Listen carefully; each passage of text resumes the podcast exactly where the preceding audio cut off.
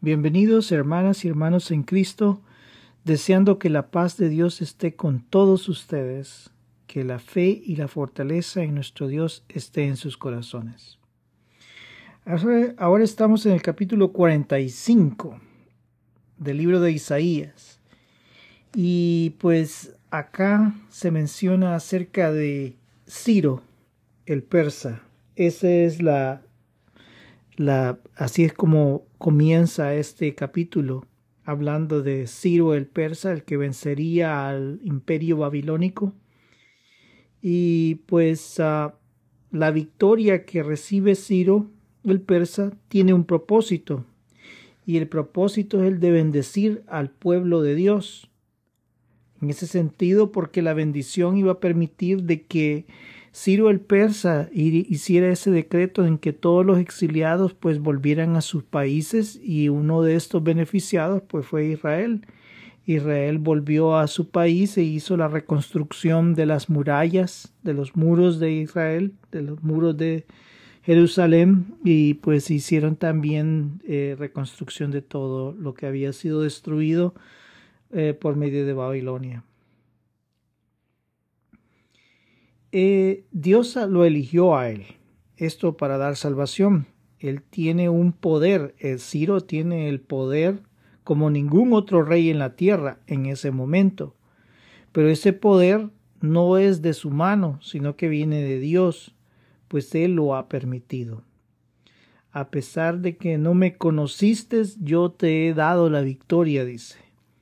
Él no tiene dioses, él no tiene a Dios, a, Jehová Dios como su Dios, sino que al contrario, él tiene sus dioses. Pero, a pesar de que no conoció al Dios verdadero, él le ha dado la victoria. Nuevamente Dios entra en el tema de quién soy yo. Puedo pensar en que Israel dudaba en gran manera en la acción de Dios por ellos. Ellos estaban totalmente dudando de que Dios los pudiera salvar, de que Dios pudiera darle la salvación, de que Dios pudiera proveer. Se hacían muchas preguntas acerca de la forma de actuar de Dios.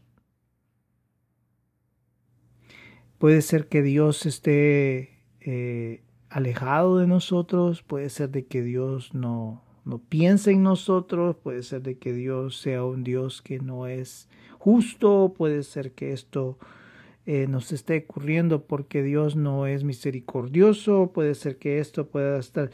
Ellos hacían tantas preguntas. ¿Acaso Dios no tuvo misericordia de nosotros? Y comenzaron a ver a otros dioses y comenzaron a adorar a otros dioses y hicieron todo lo malo. Y entonces Dios comienza a hacerle una serie de preguntas acerca de la forma de actuar de Dios,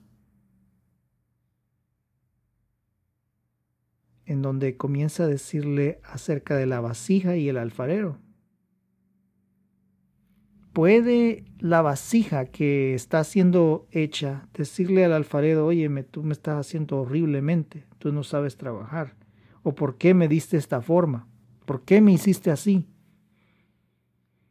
Israel pues hacía tantas preguntas a Dios de por qué él estaba actuando de esta manera y entonces Dios le dice, yo soy el alfarero, yo te estoy haciendo, yo te estoy construyendo, yo, yo he hecho esto, hago lo otro. Yo te hago de la manera en que yo he deseado.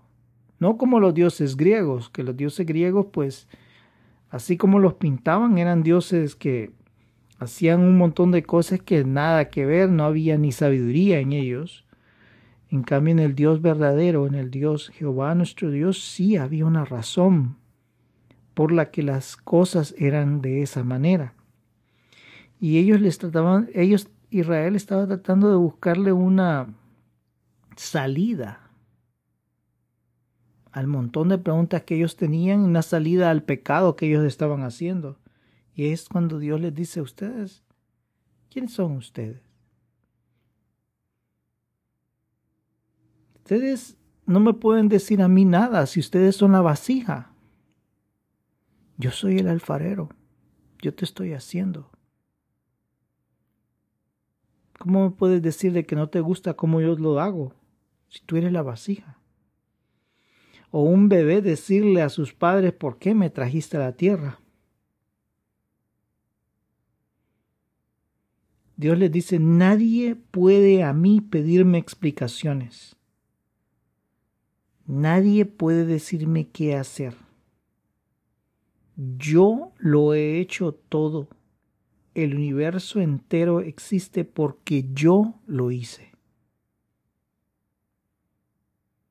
Es bien interesante esa, esa respuesta porque muchas veces nosotros nos preguntamos por qué ocurre esto, por qué ocurre aquello, por qué aquí, por qué allá eh, en nuestra vida. ¿Por qué no tengo esto? ¿Por qué tengo esto? Me gustaría tener esto. Me gustaría tener esto otro. Y nuestra posición debería de ser, yo tengo la confianza en ti, en que tú proveerás. Yo tengo la confianza en ti, en que tú darás lo que yo necesito. Yo tengo la confianza en ti, en que tú harás en mi vida. Esa debió haber sido la actitud de Israel, no comenzar a preguntarse por qué Dios es así. ¿Por qué está haciendo estas cosas que parecen tan injustas y en realidad ellos eran los injustos?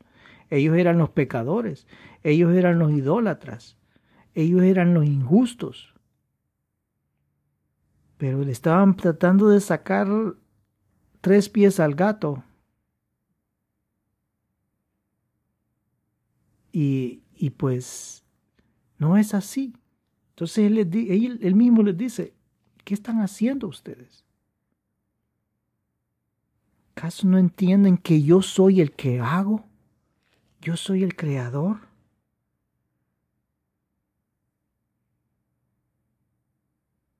Es tremendo ver la actitud que a veces tenemos contra Dios. Y nuestra actitud debe de ser bien importante delante de Dios. Dios mío, ten misericordia. Me humillo delante de ti, tal y como le dijo Daniel. Me humillo delante de ti. Esa debe ser nuestra actitud esperar qué es lo que Dios hará en nuestra vida, humillarnos y confiar. Yo hice que apareciera Ciro y le daré la victoria. Él tiene todo el poder para hacer, perdonar y salvar. Dios, Dios tiene todo el poder para poder hacer, perdonar y salvar. Dios es invisible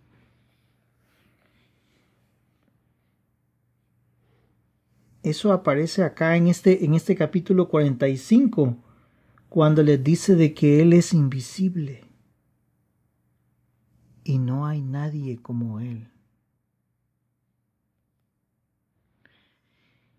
Y eso, esos que hacen dioses visibles quedarán humillados. Es decir, los dioses da figuras y todo eso. Él no habla en secreto y se esconde. Esto es como una referencia a todos esos agoreros y adivinos. Y yo me recuerdo que estaba viendo una vez acerca de los, la profecía de estos griegos, cómo, cómo se acercaban a, estos, a estas mujeres que entraban en éxtasis y, comenzaban a dar supuestamente una predicción profética de lo que iba a ocurrir o una guía que tenían que hacer para poder que lo que tenían que hacer. Y habían reyes que eran así. Inclusive me parece que eh, habían reyes que, que, llegaban delante de, estas, de estos grupos y les trataban de adivinar qué era lo que iba a ocurrir. Y cuando ocurría eso, pues lo que les daba era un mensaje, por así decir, totalmente en clave y trataban de dilucidar o tratar de entender qué era lo que decía ahí en ese mensaje. Es que yo creo que está diciendo esto, oh, lo que creo que está diciendo esto otro. Mm. Y ahí trataban de adivinar qué era lo que decía. Y para hablar con estas personas tenían que llevar un tributo. y pagar ese tributo. Él no habla en secreto y se esconde. Su mensaje es claro.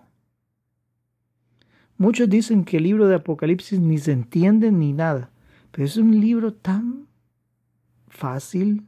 Algunas cosas sí, eh, porque utiliza eh, el, método de eh, una explicación profética a tiempo corto y a tiempo lejano.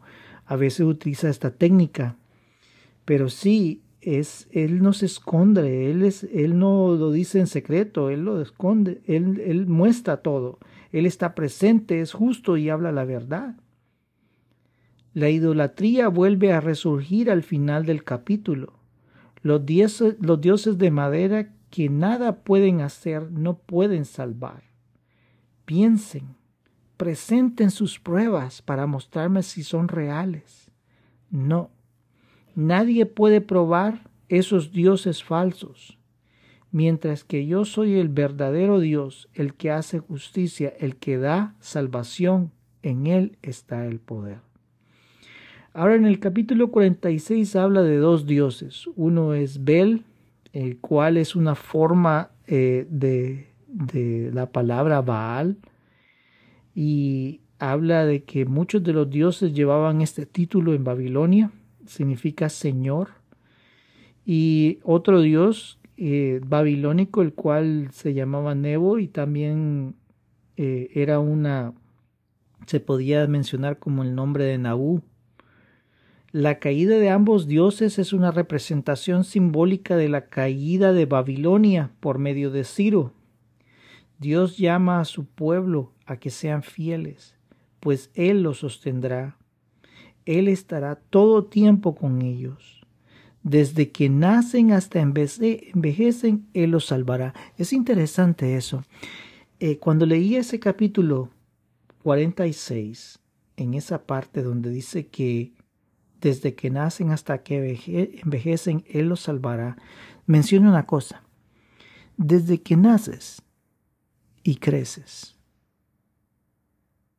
y luego te envejeces, yo estaré allí. A veces nos preguntamos en nuestra vida, ¿quién estará allí? En mi vejez, en mi niñez, en mi vida como adulto, ¿quién estará allí? ¿X, Y persona?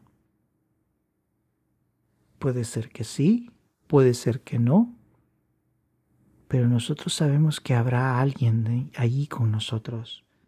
Desde que naces hasta que envejeces, Él estará allí para salvarnos, para protegernos, para guardarnos.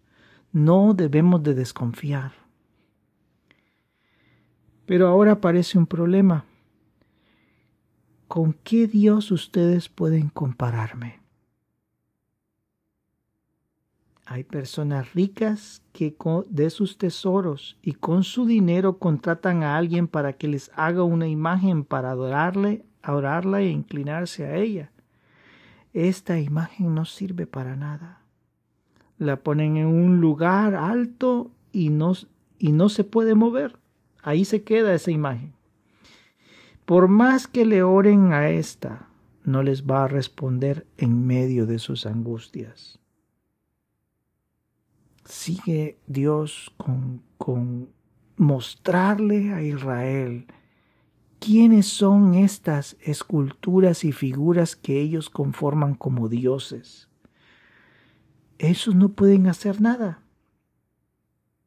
Y lo peor de todo es que personas pudientes, en lugar de buscar de la salvación de Dios, utilizan su dinero, ya no confían en Dios, sino que confían en su dinero y utilizan su dinero para comprar esas imágenes, esos dioses, y así poderlo inclinarse y adorarlo. Al parecer los exiliados están pensando en que Dios los ha olvidado, pero no. Dios ha hecho planes de salvación, planes que nadie pudiera imaginar. Ciro vendrá para ser usado como instrumento para liberar a su pueblo. No desmayen, yo no demoro. El capítulo 47 es referido a la caída de Babilonia. Se hace una predicción de la caída de Babilonia. Nadie podrá impedir su caída. Estos pensaban que eran la civilización más grande y poderosa. Dios los eligió para castigar la rebeldía de su pueblo. Pero si Babilonia no se somete a Dios, ésta será finalmente destruida. El versículo 9 nos habla de cómo esta nación estaba involucrada con las brujerías y magias.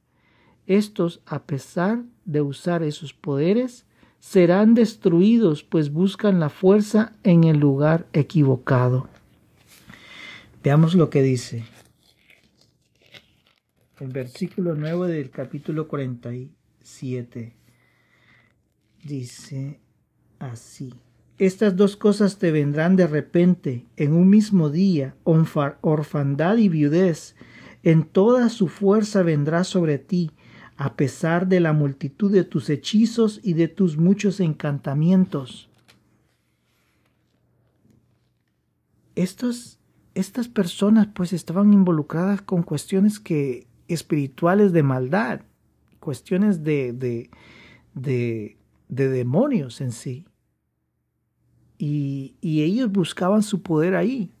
Claro, el hombre al no tener a Dios, él busca su, su confianza, su fuerza en algo. Pueden ser sus armas, tienen sus armas. Puede ser que quieran averiguar qué es lo que está haciendo el otro, comienzan a buscar sus agoreros, sus magos, sus astrólogos, sus adivinos, qué es lo que está pensando aquel, qué es lo que me va a hacer, qué es lo que va a pasar en el futuro. Y ellos buscan esto. Y, y entonces ya cuando, ah, no, es que este, yo le estoy viendo aquí que es maldad, que es maloso. Ah, mándale un hechizo, hazle esto, hazle esto, hazle lo otro, acábatelo. Y dice Dios, por más que ustedes hagan, ya está echada la suerte. Pueden utilizar todos los demonios que ustedes quieran pero ya la suerte allí a ustedes se les ha acabado y por su maldad pues han sido juzgados. La sabiduría humana los ha engañado pensando que esa sabiduría los salvaría. Ellos tuvieron la posibilidad de ser salvos, pero no. Daniel y todos, sus y todos los exiliados mostraron a los reyes de Babilonia quién era el verdadero Dios. El versículo 13 nos muestra que tuvieron multitud de consejos, que, pero no quisieron escuchar. Sus, sus brujerías, astrologías son más importantes. Llegará también la reprensión y la caída. En ese versículo 13 dice, mi mano fundó también la tierra y mi mano derecha midió los cielos con el palmo, perdón, es el versículo 47. Te has fatigado en tus muchos consejos. Es decir, llegaron los consejos a ellos y le dijeron que quién era Dios, pero ellos no le tuvieron cuenta. Comparezcan ahora y te defiendan los contempladores de los cielos y los que observan las estrellas, los que cuentan los meses para pronosticar lo que vendrá sobre ti. Nada. Ellos trataban de averiguar qué iba a pasar, ¿no?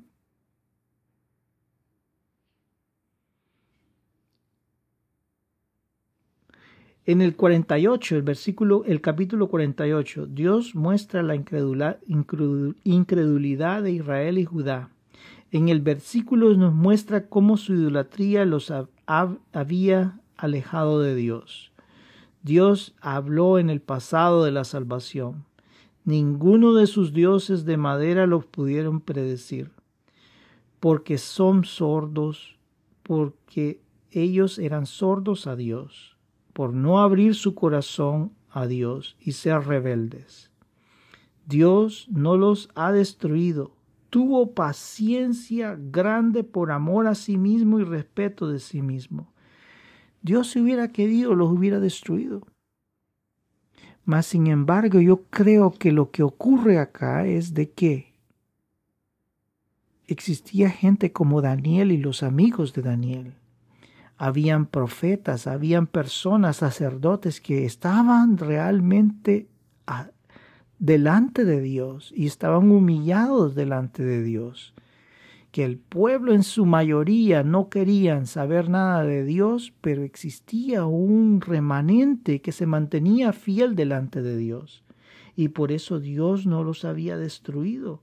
Dios había tenido paciencia esperando que estas vidas que les estaban dando el ejemplo a ellos pudieran volverse a Dios pero en contrario, siguieron más y más metiéndose en corrupción, en pecado y en destrucción.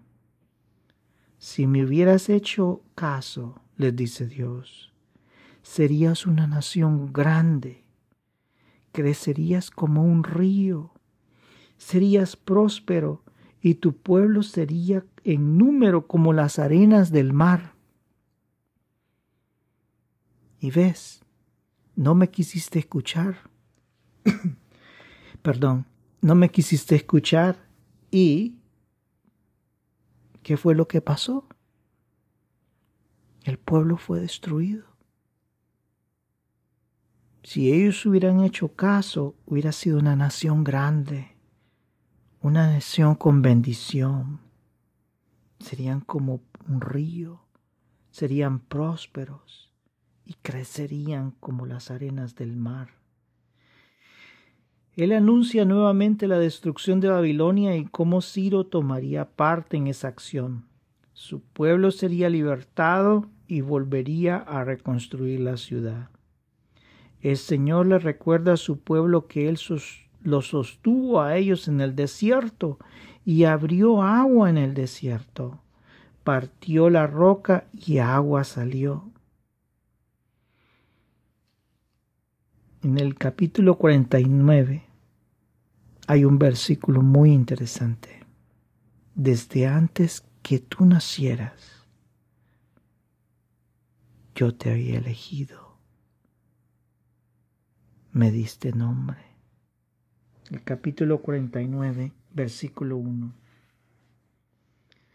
Oíd, oídme, costas, y escuchad, pueblos lejanos Jehová me llamó desde el vientre, desde las entrañas de mi madre, tuvo mi nombre en memoria, y puso mi boca como espada aguda, me cubrió con la sombra de su mano, y me puso por saeta bruñida, me guardó en su aljaba, y me dijo, mi siervo eres, oh Israel, porque en ti me gloriaré.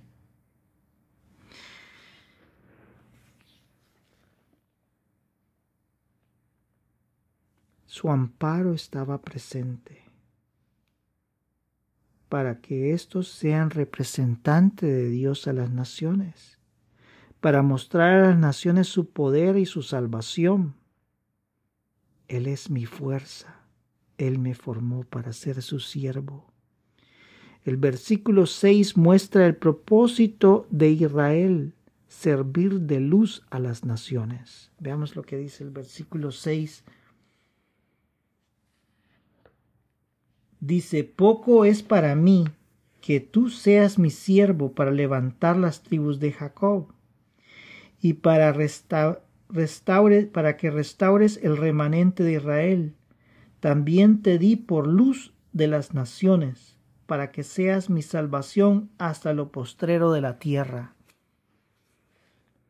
Ese era el propósito, y ese es el propósito de la iglesia gentil que seamos luz a las naciones, que podamos bendecir al mundo a través de la salvación de Dios, mostrar la luz al pueblo que estaba en las tinieblas.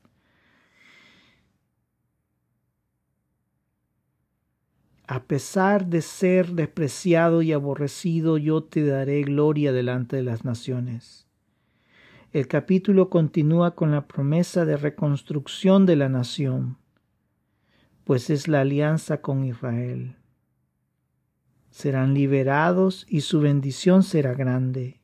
Caminarán por el desierto y tendrán bendición.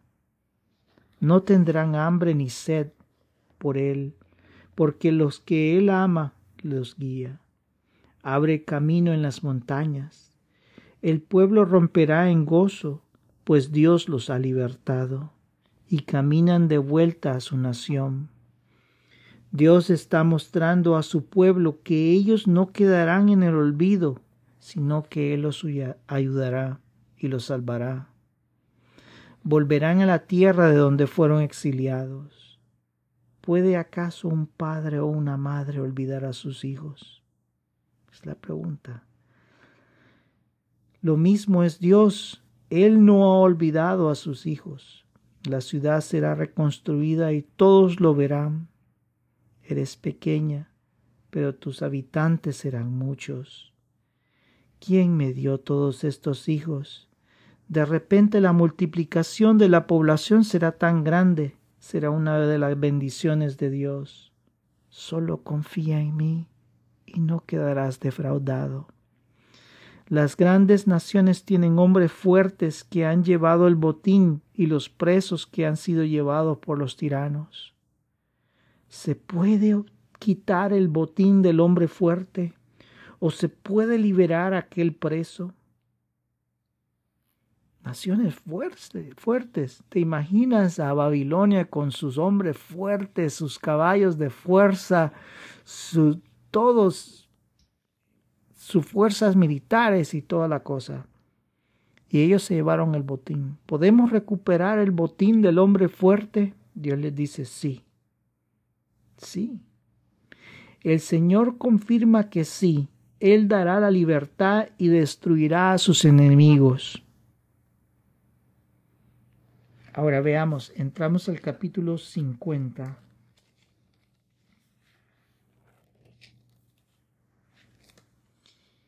Y de los versículos del 1 al 3, veamos lo que dice así.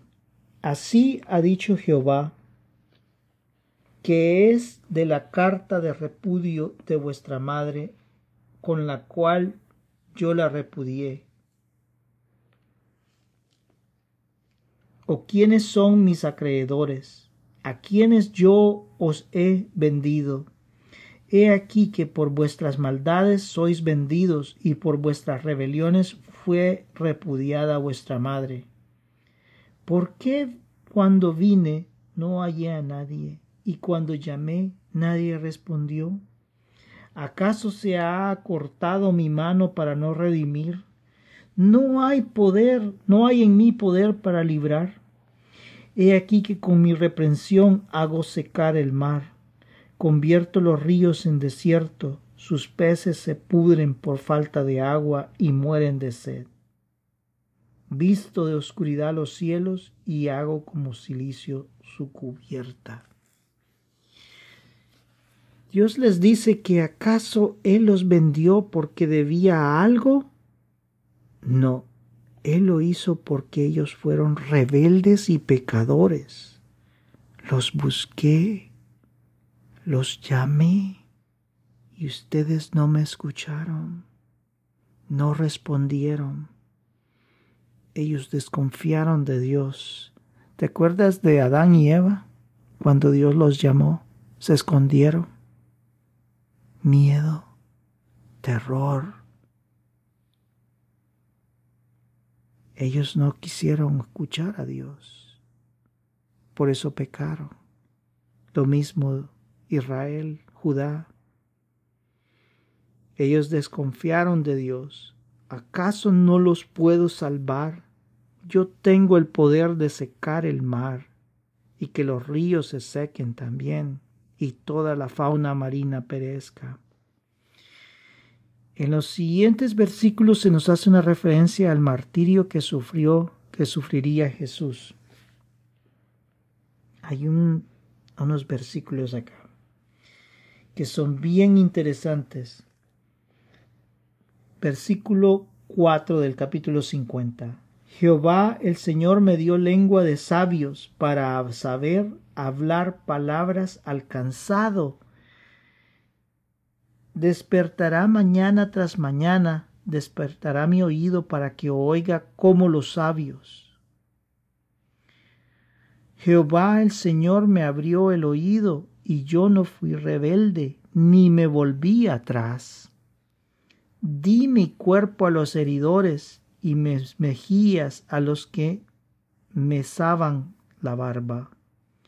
No escondí mi rostro de injurias y disputos.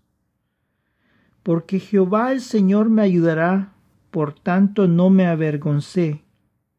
Por eso puse mi rostro como un pedernal, y sé que no seré avergonzado. Cercano está de mí el que me salva. ¿Quién contenderá conmigo? Juntémonos. ¿Quién es el adversario de mi causa? Acérquense a mí. Es bien tremendo en donde nosotros podemos entender el martirio que sufriría Jesús. ¿A quién se refería aquí Isaías, sino más que Jesús? Él vino para dar consuelo e instrucción, aliento. Él obedeció su misión sin decir nada. Él tenía una misión y él sabía su misión y él sabía por la misión y el resultado que iba a tener esa misión. Él sabía el resultado de la misión. Imagínate, él sabía lo que le iba a ocurrir. Pero él obedeció sin decir nada, no la resistió, se entregó por nosotros, fue azotado, golpeado, le arrancaron su barba, lo insultaron, lo escupieron. El Señor es mi ayuda, no me hieren sus insultos, me mantengo firme. Pese el secreto de Jesús para mantenerse firme. El Señor es mi ayuda. Él confiaba en Dios. Él sabía quién era Dios. Él sabía quién era el sabio, el todopoderoso, el gran yo soy. Él sabía, él tenía confianza.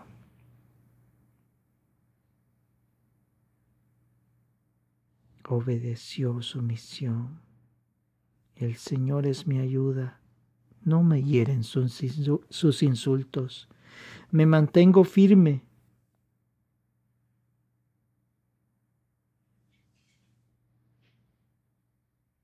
Se mantuvo firme en una tarea que requeriría su vida.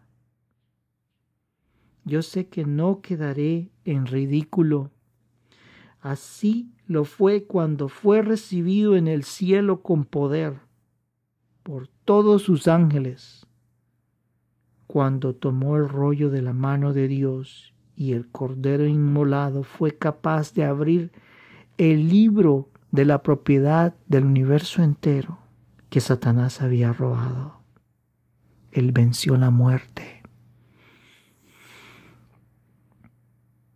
Dice que su rostro fue como el pedernal. ¿Te imaginas? Su rostro fue destruido y no dijo nada. Y a veces nosotros por una cosa pequeña nos enojamos en gran manera. Me incluyo ahí. Y él no dijo nada. Se mantuvo en silencio. Lo escupieron, lo insultaron, lo golpearon, le arrancaron sus barbas. no se resistió, no dijo nada.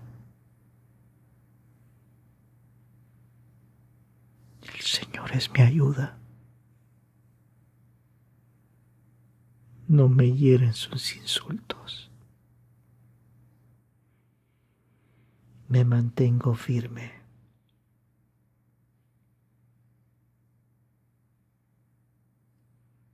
cuando él murió,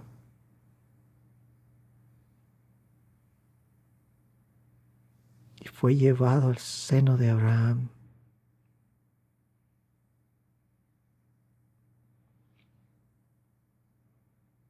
llegó a ese lugar y les dijo, yo soy la esperanza que ustedes estaban esperando. Yo soy aquel que ustedes vieron en el futuro, a donde sus ojos estaban puesta la salvación de Dios.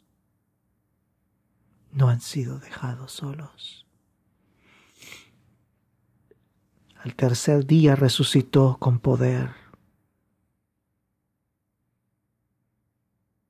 Estuvo con sus apóstoles, guiándolos después de su muerte. Eso impactó de manera tal a estos hombres que no les importó predicar el Evangelio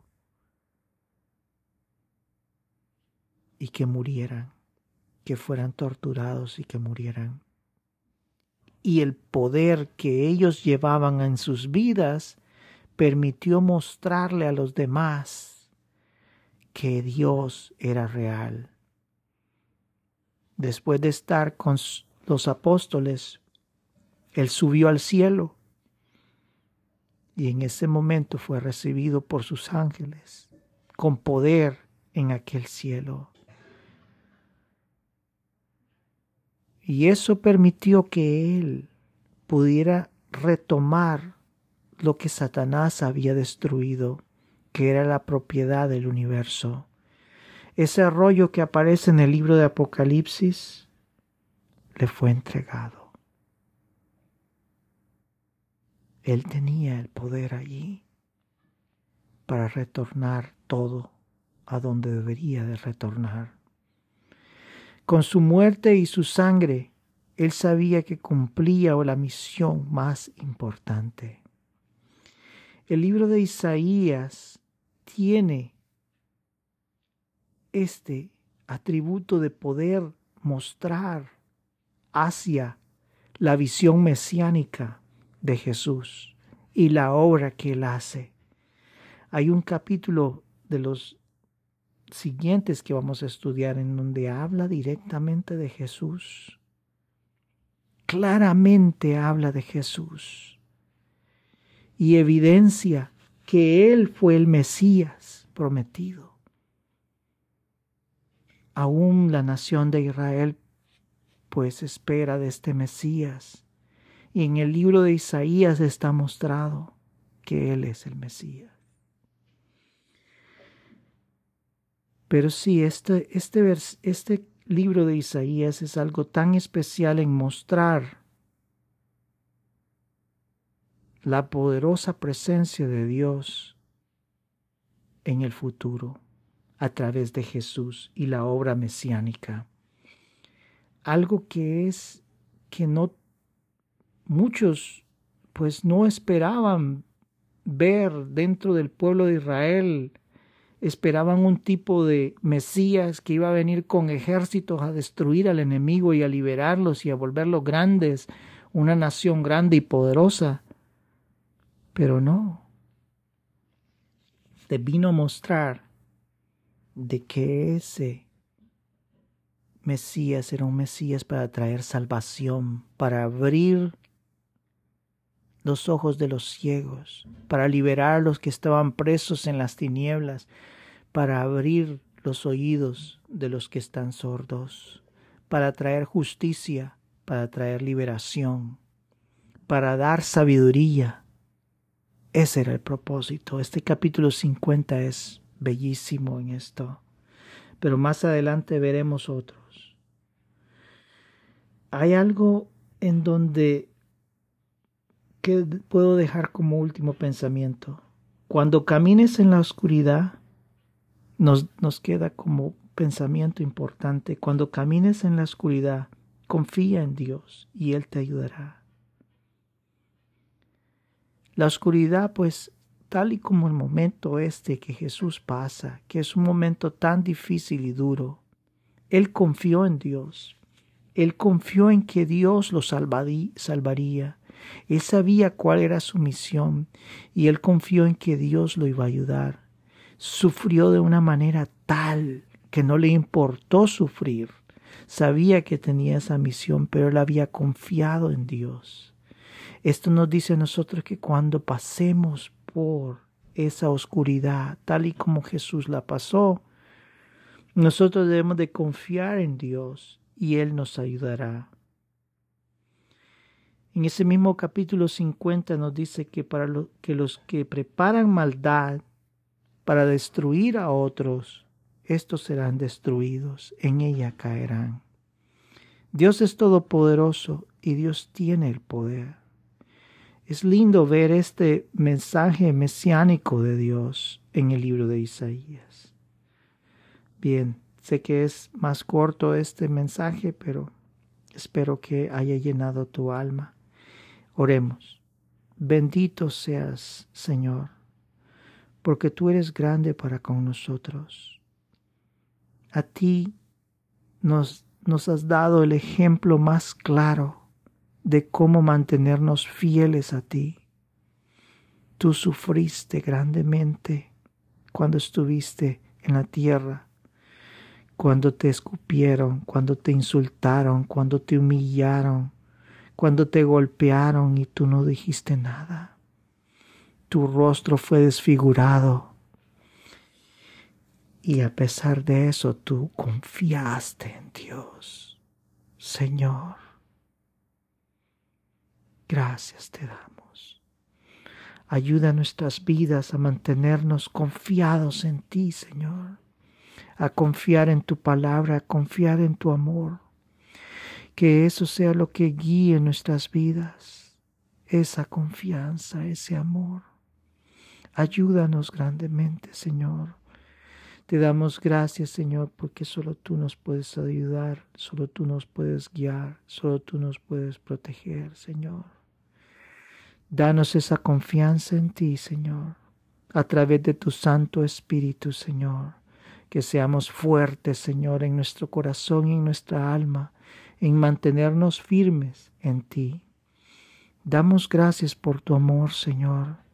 Te pido que aquellos que tienen necesidades, Señor, económicas, que tienen necesidades de sanidad, que tienen necesidades espirituales, que están tristes, que están solos, Señor, en el nombre de Cristo Jesús, que tu Santo Espíritu descienda y los ayude, que puedan sentir el abrazo divino en sus vidas, que puedan sentir tu Espíritu Santo, Señor, lleno de amor, lleno de confianza.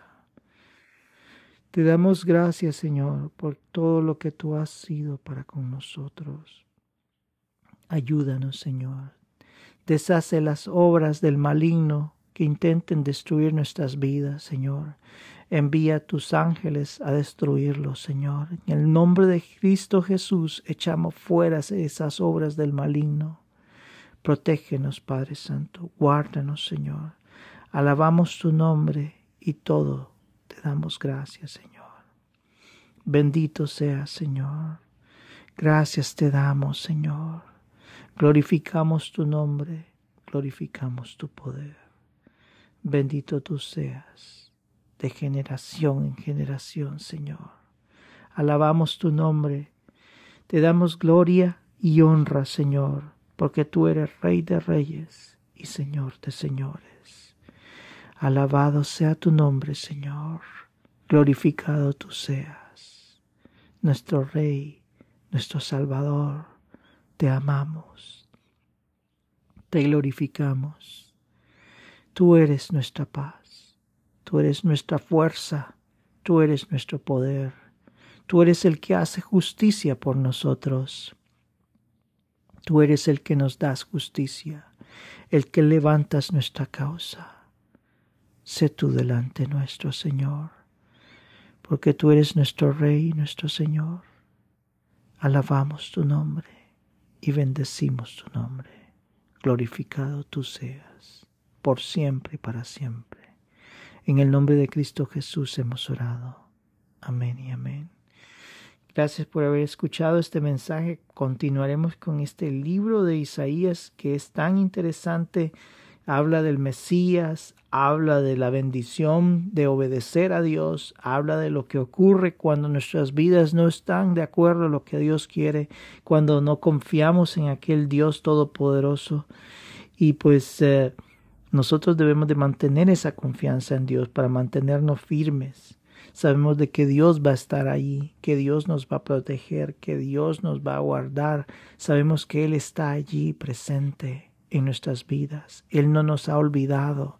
Ese es su mensaje en estos versículos que hemos estudiado, en estos capítulos, que Él está allí, que Él no te ha abandonado, que Él está presente en tu vida desde que naces, desde el momento en que tú naciste, Él, ha estado allí hasta el momento en que sea el último momento que estés sobre esta tierra. Él va a estar allí contigo. Confía en Él, mantente firme, no tengas temor, no tengas miedo. Él está allí. Bendito sea tu nombre. Te espero para el siguiente mensaje. Que Dios te bendiga grandemente.